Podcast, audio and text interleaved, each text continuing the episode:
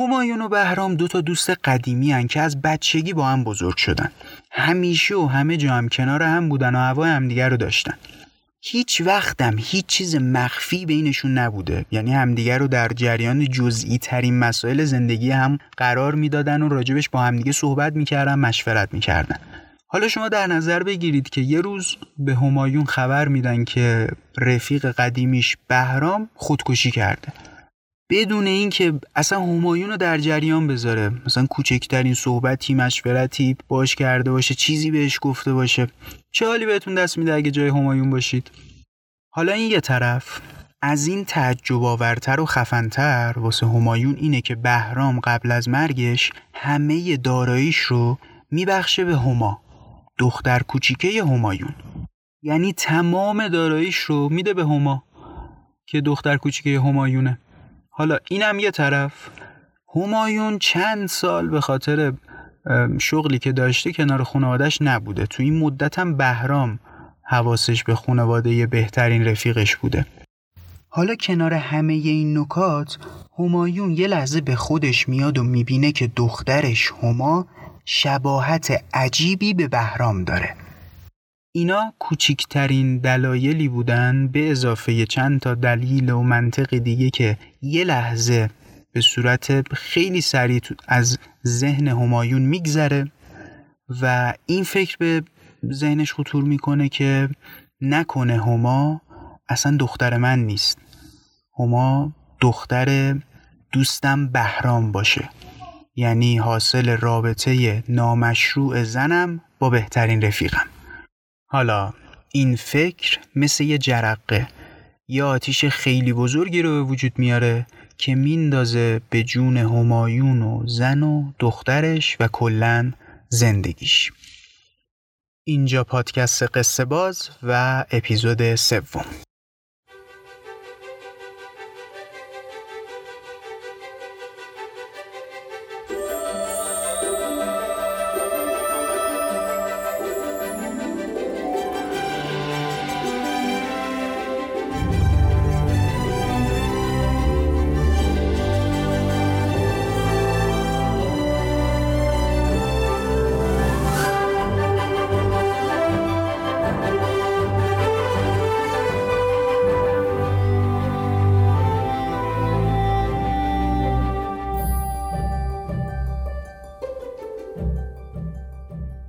به نام خدا سلام به همه شما عزیزای دل. امیدوارم حال احوالتون خوب باشه حال دلتون خوب باشه. من امیر حسین ابراهیمی و شما دارید به اپیزود سوم پادکست قصه باز گوش می‌دید. خیلی ممنون و متشکر بابت مهربونیاتون بابت اینکه لطف می‌کنید و پادکست خودتون رو گوش می‌دید. خب ابتدای اپیزود من یه توضیح کلی و خلاصه طور در مورد قصه ای که امروز قراره کنار هم دیگه بهش گوش بدیم دادم. قصه این اپیزودمون اسمش هست گرداب و نویسندش هم آقای صادق هدایته. آقای صادق هدایت یکی از معروفترین و بزرگترین نویسنده ها و مترجم های ایرانی بودن. ایشون کنار آقای محمد علی جمالزاده و بزرگ علوی از پدرای داستان نویسی نوین ایرانی شناخته میشن.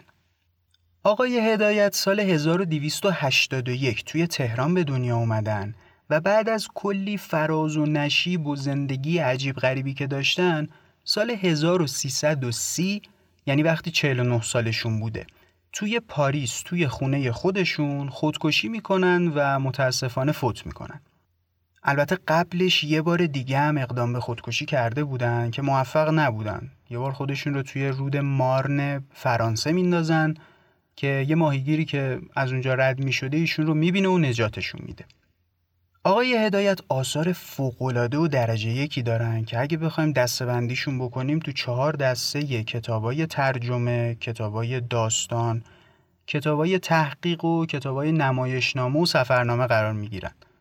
حالا ما تو پادکست قصه باز سعی می‌کنیم حتما سراغ قصه ها و داستان های جذاب و درجه یک ایشون بریم.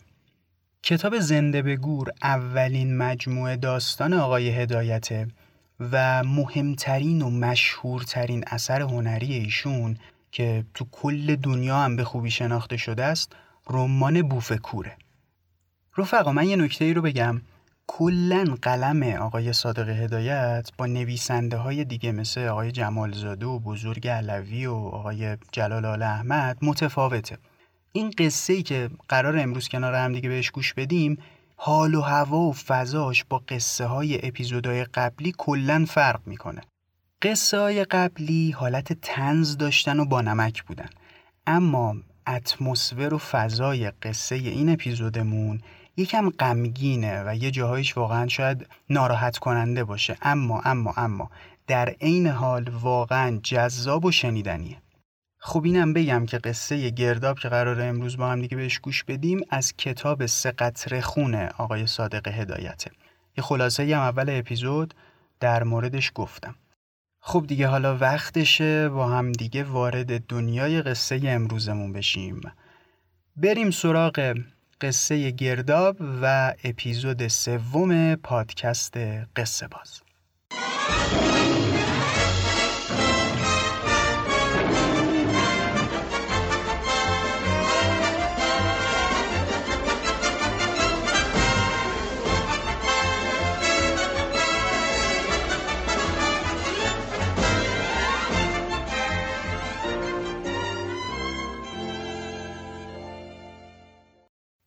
همایون با خودش زیر لب می گفت آیا راست است؟ آیا ممکن است؟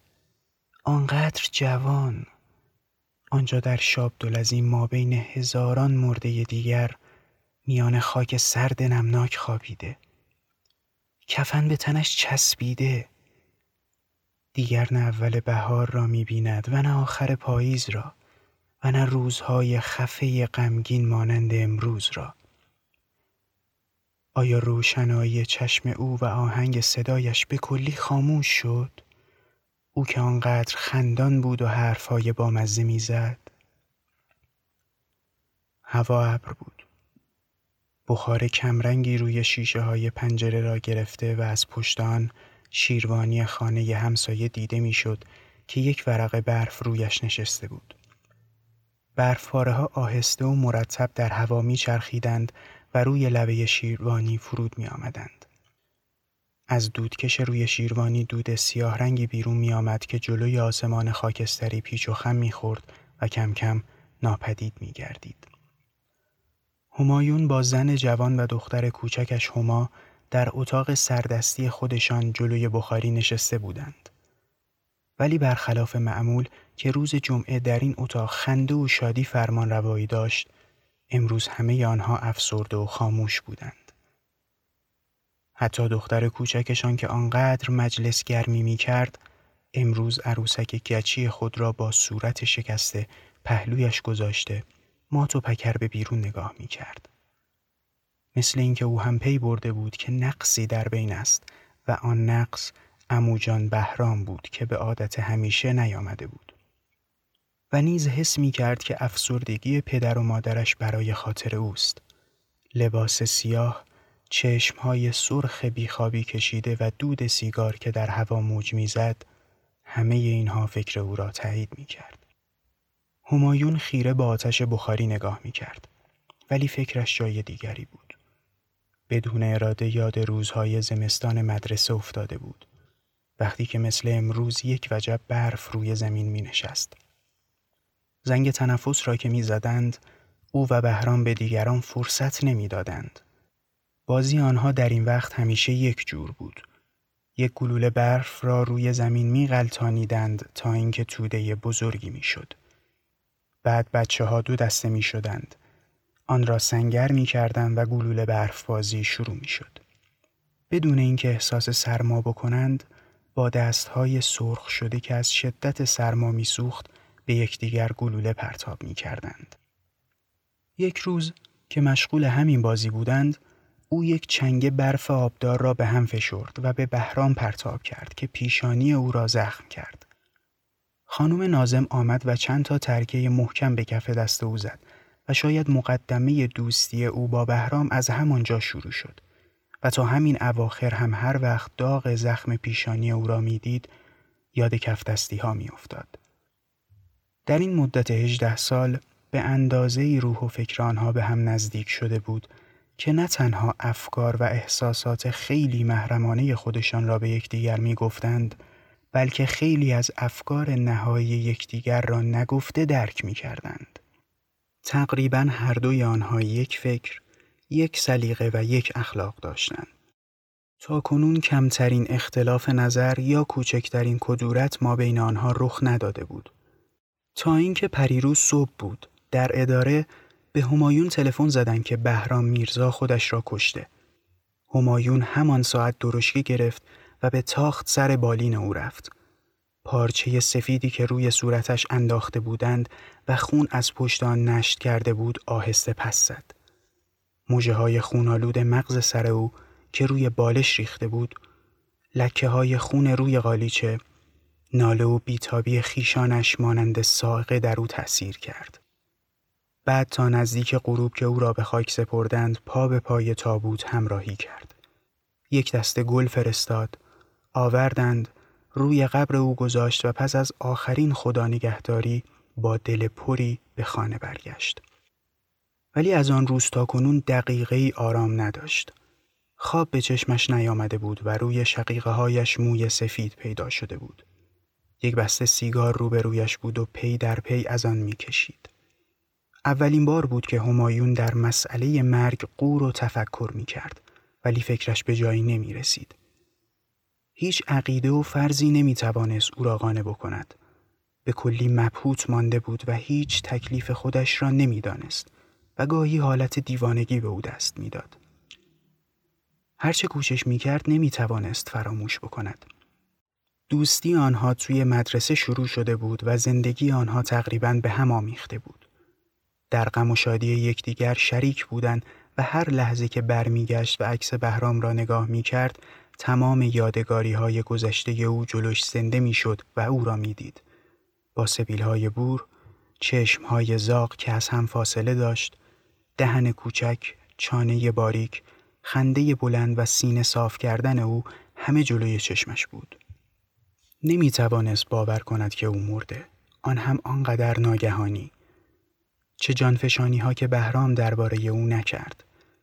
در مدت سه سال که به مأموریت رفته بود و بهرام سرپرستی خانه او را می کرد به قول بدری زنش نگذاشت آب توی دل اهل خانه تکان بخورد. اکنون همایون بار زندگی را حس می کرد و افسوس روزهای گذشته را می خورد که آنقدر خودمانی در همین اتاق دور هم گرد می آمدند تخت نرد بازی می کردند و ساعتها می گذشت بدون آنکه گذشتن آن را حس بکنند. ولی چیزی که بیشتر از همه او را شکنجه می نمود این فکر بود. با اینکه آنها آنقدر یک دل و یک رنگ بودند و هیچ چیز را از یکدیگر پنهان نمی کردند، چطور شد که بهرام از این تصمیم خودکشی با او مشورت نکرد؟ چه علتی داشته؟ دیوانه شده یا سر خانوادگی در میان بوده؟ همین را پی در پی از خودش می‌پرسید. آخر مثل اینکه فکری به نظرش رسید. به زنش بدری پناهنده شد و از او پرسید تو چه حد می‌زنی؟ هیچ میدانی چرا بهرام این کار را کرد؟ بدری که ظاهرا سرگرم خام دوزی بود سرش را بلند کرده و مثل اینکه منتظر این پرسش نبود با بیمیلی گفت من چرا بدانم؟ مگر به تو نگفته بود؟ همایون گفت نه آخر پرسیدم. من هم از همین متعجبم. از سفر که برگشتم حس کردم تغییر کرده. ولی چیزی به من نگفت.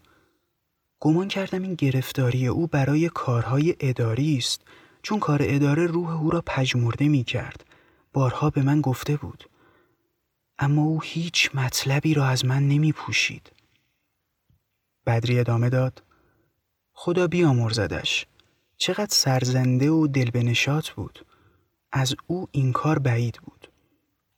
همایون گفت نه ظاهرا اینطور می نمود گاهی خیلی عوض می شد خیلی. وقتی که تنها بود یک روز وارد اتاقش که شدم او را نشناختم. سرش را میان دستهایش گرفته بود و فکر می کرد همین که دید من یک خوردم برای اینکه مقلته بکند خندید و از همان شوخی ها کرد بازیگر خوبی بود. بدری گفت شاید چیزی داشته که اگر به تو می‌گفت میترسید غمگین بشوی. ملاحظه را کرده. آخر هرچه باشد تو زن و بچه داری. باید به فکر زندگی باشی. اما او سرش را با حالت پرمعنی تکان داد. مثل اینکه خودکشی او اهمیتی نداشته. دوباره خاموشی آنها را به فکر وادار کرد. ولی همایون حس می کرد که حرفهای زنش ساختگی و محض مسلحت روزگار است. همین زن که هشت سال پیش او را می پرستید که آنقدر افکار لطیف راجع به عشق داشت در این ساعت مانند اینکه پرده ای از جلوی چشمش افتاد این دلداری زنش در مقابل یادگاری های بهرام او را متنفر کرد. از زنش بیزار شد که حالا مادی، عقل رس، جا افتاده و به فکر مال و زندگی دنیا بوده و نمی‌خواست غم و غصه به خودش راه بدهد. و دلیلی که می آورد این بود که بهرام زن و بچه نداشته. چه فکر پستی. چون او خودش را از این لذت عمومی محروم کرده مردنش افسوسی ندارد. آیا ارزش بچه او در دنیا بیش از رفیقش است؟ هرگز. آیا بهرام قابل افسوس نبود؟ آیا در دنیا کسی را مانند او پیدا خواهد کرد؟ او باید میمرد و این سید خانم هفهفی نوت ساله باید زنده باشد که امروز توی برف و سرما از پاچنار اسازنان آمده بود. سراغ خانه بهرام را می گرفت تا برود از حلوای مرده بخورد. این مسلحت خداست. به نظر زنش طبیعی است و زن او بدری هم یک روز به شکل همین سید خانم در می آید. از حالا هم بدون بزک ریختش خیلی عوض شده. حالت چشمها و صدایش تغییر کرده. صبح زود که به اداره می رود، هنوز او خواب است. پای چشمهایش چین خورده و تازگی خودش را از دست داده. لابد زنش هم همین احساس را نسبت به او می کند. که می داند؟ آیا خود او هم تغییری نکرده؟ آیا همان همایون مهربان فرمانبردار و خوشگل سابق است؟ آیا زنش را فریب نداده؟ اما چرا این افکار برای او پیدا شده بود؟ آیا در اثر بیخوابی بود و یا از یاد بوده دردناک دوستش؟ در این وقت در باز شد و خدمتکاری که گوشه چادرش را به دندانش گرفته بود کاغذ بزرگ لاک زده ای آورد به دست همایون داد و رفت. همایون خط کوتاه و بریده بریده بهرام را روی پاکت شناخت. با شتاب سر آن را باز کرد، کاغذی از میان آن بیرون آورد و خواند. الان که یک ساعت و نیم از شب گذشته، به تاریخ 13 مهر 311 این جانب بهرام میرزای ارجنپور از روی رضا و رقبت همه دارایی خودم را به هما خانوم ماهافرید بخشیدم. بهرام ارجنپور یه توضیح بدم که هما دختر همایون و بدریه که حالا طبق این نامه ای که بهرام قبل از مرگش نوشته تموم داراییش رو به دختر دوستش همایون هما بخشیده همایون با تعجب دوباره آن را خواند و به حالت بهت زده کاغذ از دستش افتاد. بدری که زیر چشمی متوجه او بود پرسید کاغذ کی بود؟ همایون گفت بهرام. بدری پرسید چه نوشته؟ همایون گفت میدانی همه دارایی خودش را به هما بخشیده؟ بدری جواب داد چه مرد نازنینی؟ این اظهار تعجب مخلوط با ملاتفت همایون را بیشتر از زنش متنفر کرد. ولی نگاه او بدون اراده روی عکس بهرام قرار گرفت. سپس برگشته به هما نگاه کرد. ناگهان چیزی به نظرش رسید که بی اختیار لرزید. مانند اینکه پرده دیگری از جلوی چشمش افتاد. دخترش هما بدون کم و زیاد شبیه بهرام بود. نه به او رفته بود و نه به مادرش. چشم هیچ کدام از آنها زاغ نبود. دهن کوچک چانه باریک درست همه اسباب صورت او مانند بهرام بود. اکنون همایون پی برد که چرا بهرام آنقدر هما را دوست داشت و حالا هم بعد از مرگش دارایی خود را به او بخشیده.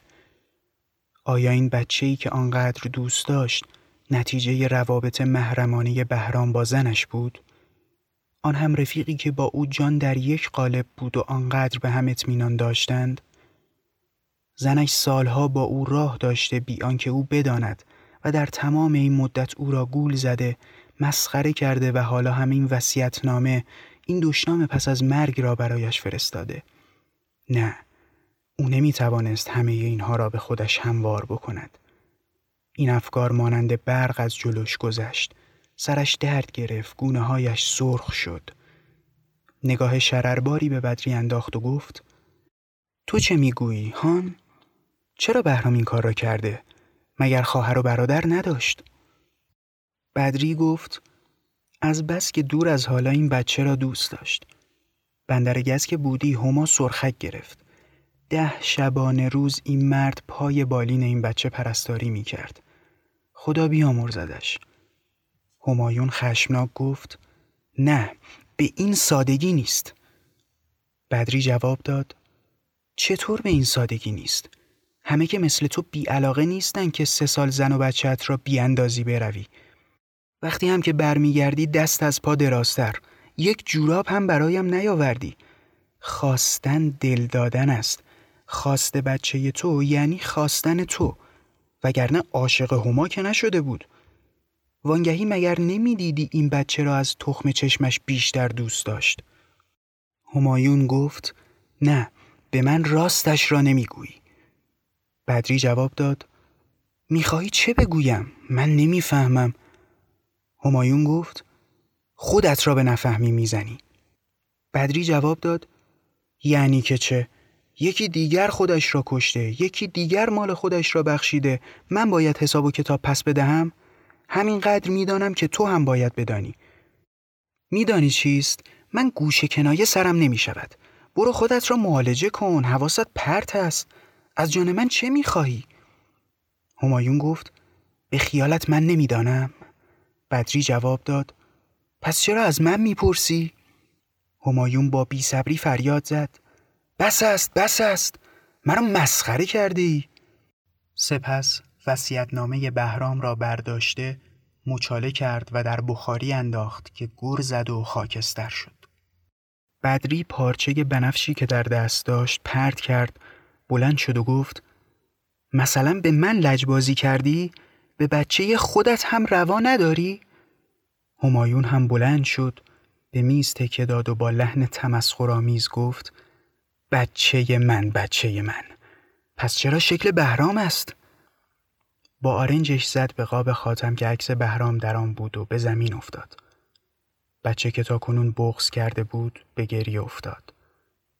بدری با رنگ پریده و آهنگ تهدیدآمیز گفت مقصود تو چیست؟ چه می‌خواهی بگویی؟ همایون گفت می‌خواهم بگویم که هشت سال است مرا گول زدی مسخره کردی هشت سال است که توف سربالا بودی نزن بدری گفت به من به دخترم. همایون با خنده عصبانی قاب عکس را نشان داد و نفس زنان گفت آره دختر تو دختر تو. بردار ببین. می‌خواهم بگویم که حالا چشمم باز شد. فهمیدم چرا بخشش کرده.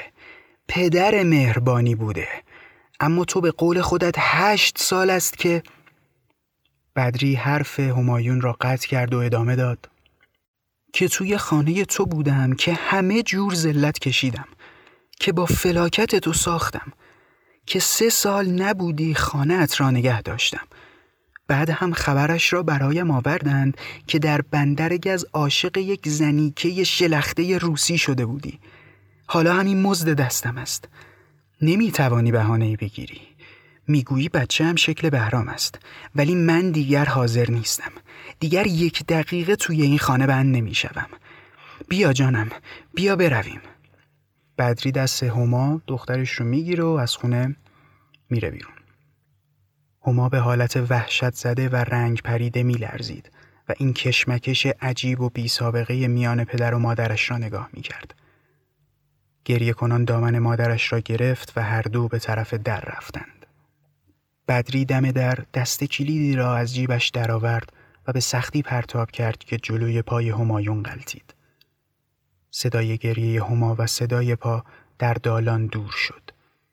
ده دقیقه بعد صدای چرخ درشک شنیده شد که میان برف و سرما آنها را برد.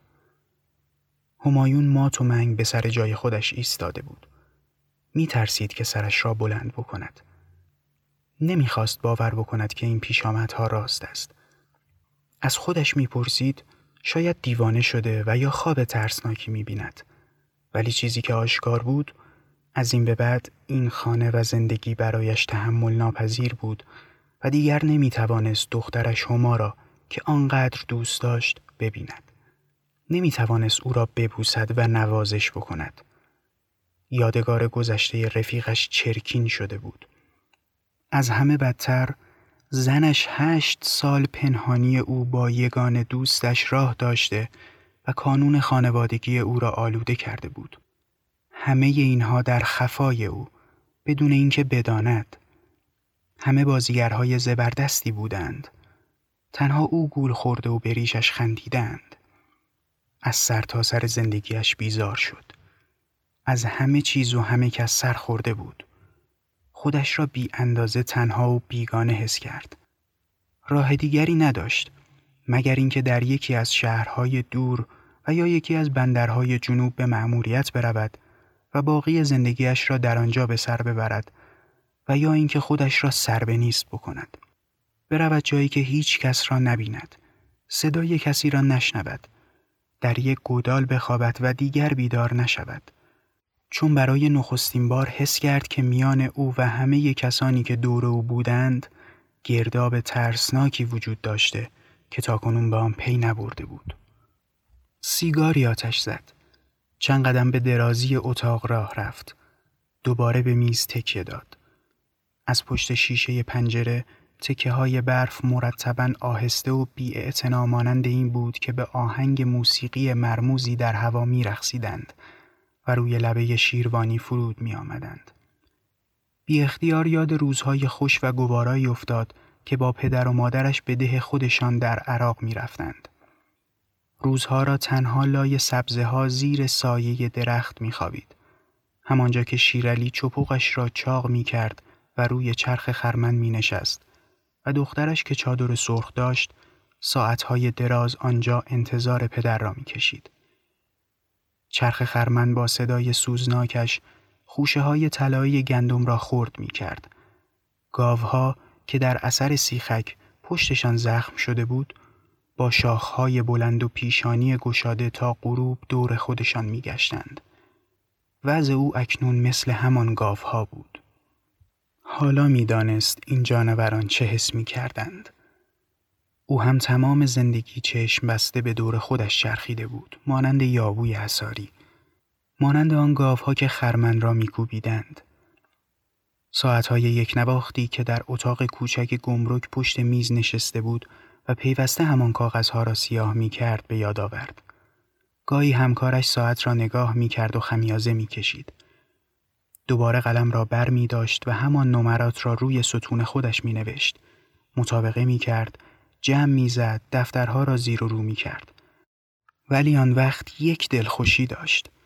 می‌دانست که هرچند چشمش، فکرش، جوانیش و نیرویش خورده خورده به تحلیل می رود، اما شب که بهرام دختر و زنش را با لبخند می بیند خستگی او را بیرون می آورد.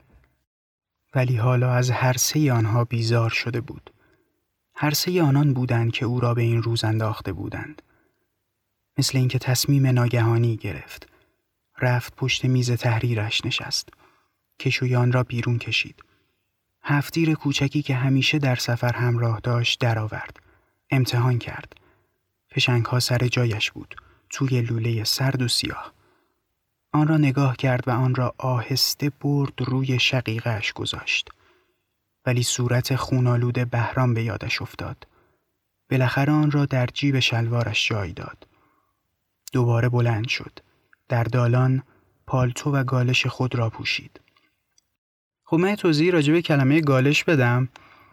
قدیم به کفش لاستیکی می‌گفتن که یا مستقیما پاشون می‌کردن یا روی کفش چرمشون میپوشیدن. تا مثلا کفششون در برابر گل و لای و بارون و اینا محافظت بشه. میگه در دالان پالتو و گالش خود را پوشید. چتر را هم برداشت و از در خانه بیرون رفت کوچه خلوت بود تکه های برف آهسته در هوا میچرخید او بیدرنگ راه افتاد در صورتی که نمی‌دانست کجا می رود. همینقدر می‌خواست که از خانهش از این همه پیشامدهای ترسناک بگریزد و دور بشود. از خیابانی سر درآورد که سرد و سفید و غمانگیز بود. جای چرخ درشک میان آن تشکیل شیارهای پست و بلند داده بود. او آهسته گامهای بلند برمی داشت. اتومبیلی از پهلوی او گذشت و برفهای آبدار و گل خیابان را به سر و روی او پاشید. ایستاد لباسش را نگاه کرد. غرق گل شده بود و مثل این بود که او را تسلی داد. در بین راه برخورد به یک پسر بچه کبریت فروش. او را صدا زد. یک کبریت خرید. ولی به صورت او که نگاه کرد دید چشمهای زاق، لب کوچک و موی بور داشت. یاد بهرام افتاد.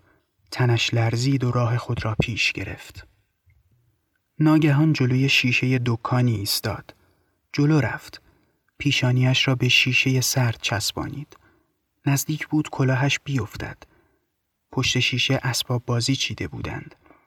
آستینش را روی شیشه مالید تا بخار آب روی آن را پاک بکند ولی این کار بیهوده بود.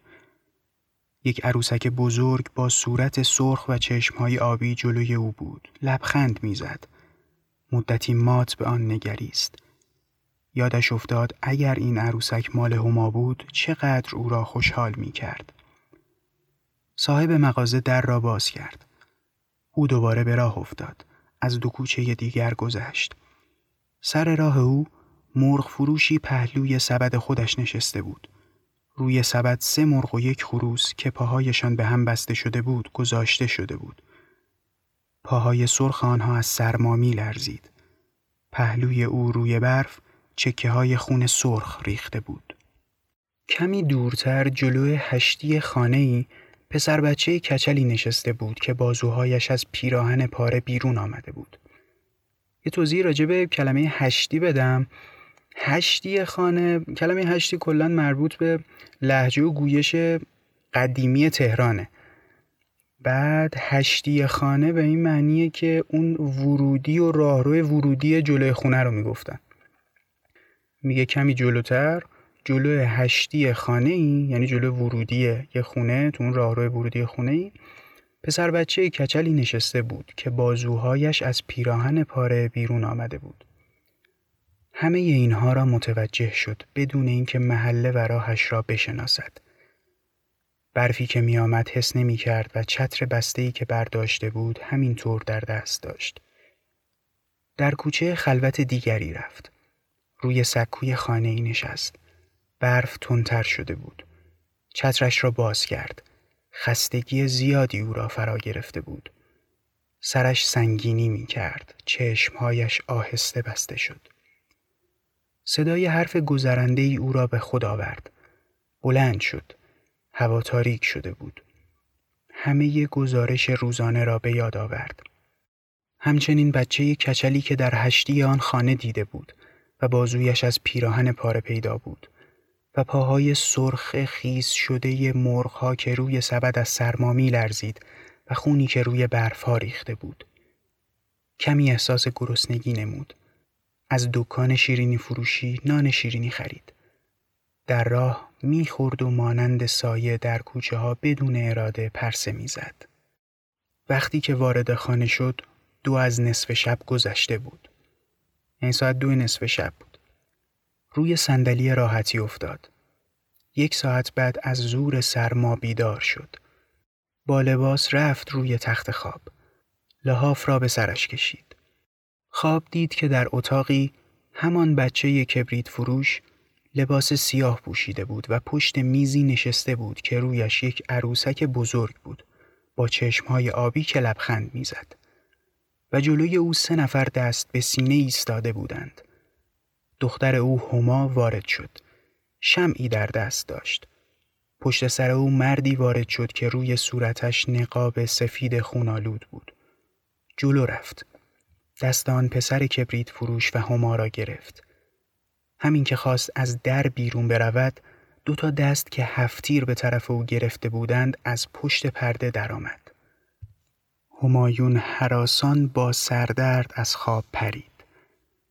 دو هفته زندگی او به همین ترتیب گذشت. روزها را به اداره می رفت و فقط شبها خیلی دیر برای خواب به خانه برمیگشت. گاهی عصرها نمی‌دانست چطور گزارش از نزدیک مدرسه دخترانه ای میافتاد که هما در آنجا بود. وقت مرخصی آنها سر پیچ پشت دیوار پنهان می‌شد. می ترسید مبادا مشهدی علی نوکر خانه پدرزنش او را ببیند. یکی یکی بچه ها را برانداز می کرد ولی دخترش هما را ما بین آنها نمی‌دید. تا اینکه درخواست مأموریت او قبول شد و به او پیشنهاد کردند که برود در گمرک کرمانشاه. روز پیش از حرکت همایون همه کارهایش را رو به راه کرد. حتی در گاراژ اتومبیل را دید و قطع کرد و بلیط خرید. با وجود اصرار صاحب گاراژ چون چمدانهایش را نبسته بود عوض اینکه غروب همان روز برود قرار گذاشت فردا صبح به کرمانشاه حرکت بکند. وارد خانهاش که شد یک سر رفت به اتاق سردستی خودش که میز تحریرش آنجا بود. اتاق شوریده ریخته و پاشیده. خاکستر سرد در پیش بخاری ریخته بود. پارچه بنفش خامدوزی و پاکت بهرام را که وسیعت نامچه در آن بود روی میز گذاشته بودند. پاکت را برداشت و از میان پاره کرد. ولی تکه کاغذ نوشته در میان آن دید که آن روز از شدت تعجیل ملتفت آن نشده بود. بعد از آنکه تکه ها را روی میز بغل هم گذاشت اینطور خواند. لابد این کاغذ بعد از مرگم به تو خواهد رسید. می‌دانم که از این تصمیم ناگهانی من تعجب خواهی کرد. چون هیچ کاری را بدون مشورت با تو نمی کردم. ولی برای اینکه سری در میان ما نباشد اقرار می کنم که من بدری زنت را دوست داشتم. چهار سال بود که با خودم می جنگیدم. آخرش غلبه کردم و دیوی که در من بیدار شده بود کشتم. برای اینکه به تو خیانت نکرده باشم. پیشکش ناقابلی به هما خانم می کنم که امیدوارم قبول شود. قربان تو بهرام. همایون مدتی مات دور اتاق نگاه کرد. حالا دیگر او شک نداشت که هما بچه خودش است. آیا می توانست برود بدون اینکه هما را ببیند؟ کاغذ را دوباره و سه باره خواند. در جیبش فرو کرد و از خانه بیرون رفت. سر راه در مغازه اسباب بازی وارد شد و بی تعمل عروسک بزرگی که صورت سرخ و چشمای آبی داشت خرید و به سوی خانه پدرزنش رفت. آنجا که رسید در زد. مشدی علی نوکرشان همایون را که دید با چشمهای اشکالود گفت آقا چه خاکی به سرم شد هما خانوم همایون پرسید چه شده؟ مشدی علی گفت آقا نمی‌دانید هما خانوم از دوری شما چه بیتابی می کرد هر روز من می بردمش مدرسه روز یک شنبه بود تا حال پنج روز می شود که اصرش از مدرسه فرار کرد. گفته بود می‌روم آقا جانم را ببینم. ما آنقدر دست پاچه شدیم. مگر محمد به شما نگفت؟ به نظمیه تلفن کردیم. دوبار من آمدم در خانهتان. همایون با تعجب پرسید چه می‌گویی؟ چه شده؟ مشدی علی ادامه داد هیچ آقا سر شب بود که او را به خانه من آوردند. راه را گم کرده بود. از سوز سرما سینه پهلو کرد. تا آن دمی که مرد همه از شما را صدا می‌زد. دیروز او را بردیم شاه عبدالعظیم. همان پهلوی قبر بهرام میرزا او را به خاک سپردیم. همایون خیره به مشهد علی نگاه می کرد. به اینجا که رسید جعبه عروسک از زیر بغلش افتاد. بعد مانند دیوانه ها یخه پالتوش را بالا کشید و با های بلند به طرف گاراژ رفت. چون دیگر از بستن چمدان منصرف شد و با اتومبیل اصر می توانست هرچه زودتر حرکت بکند.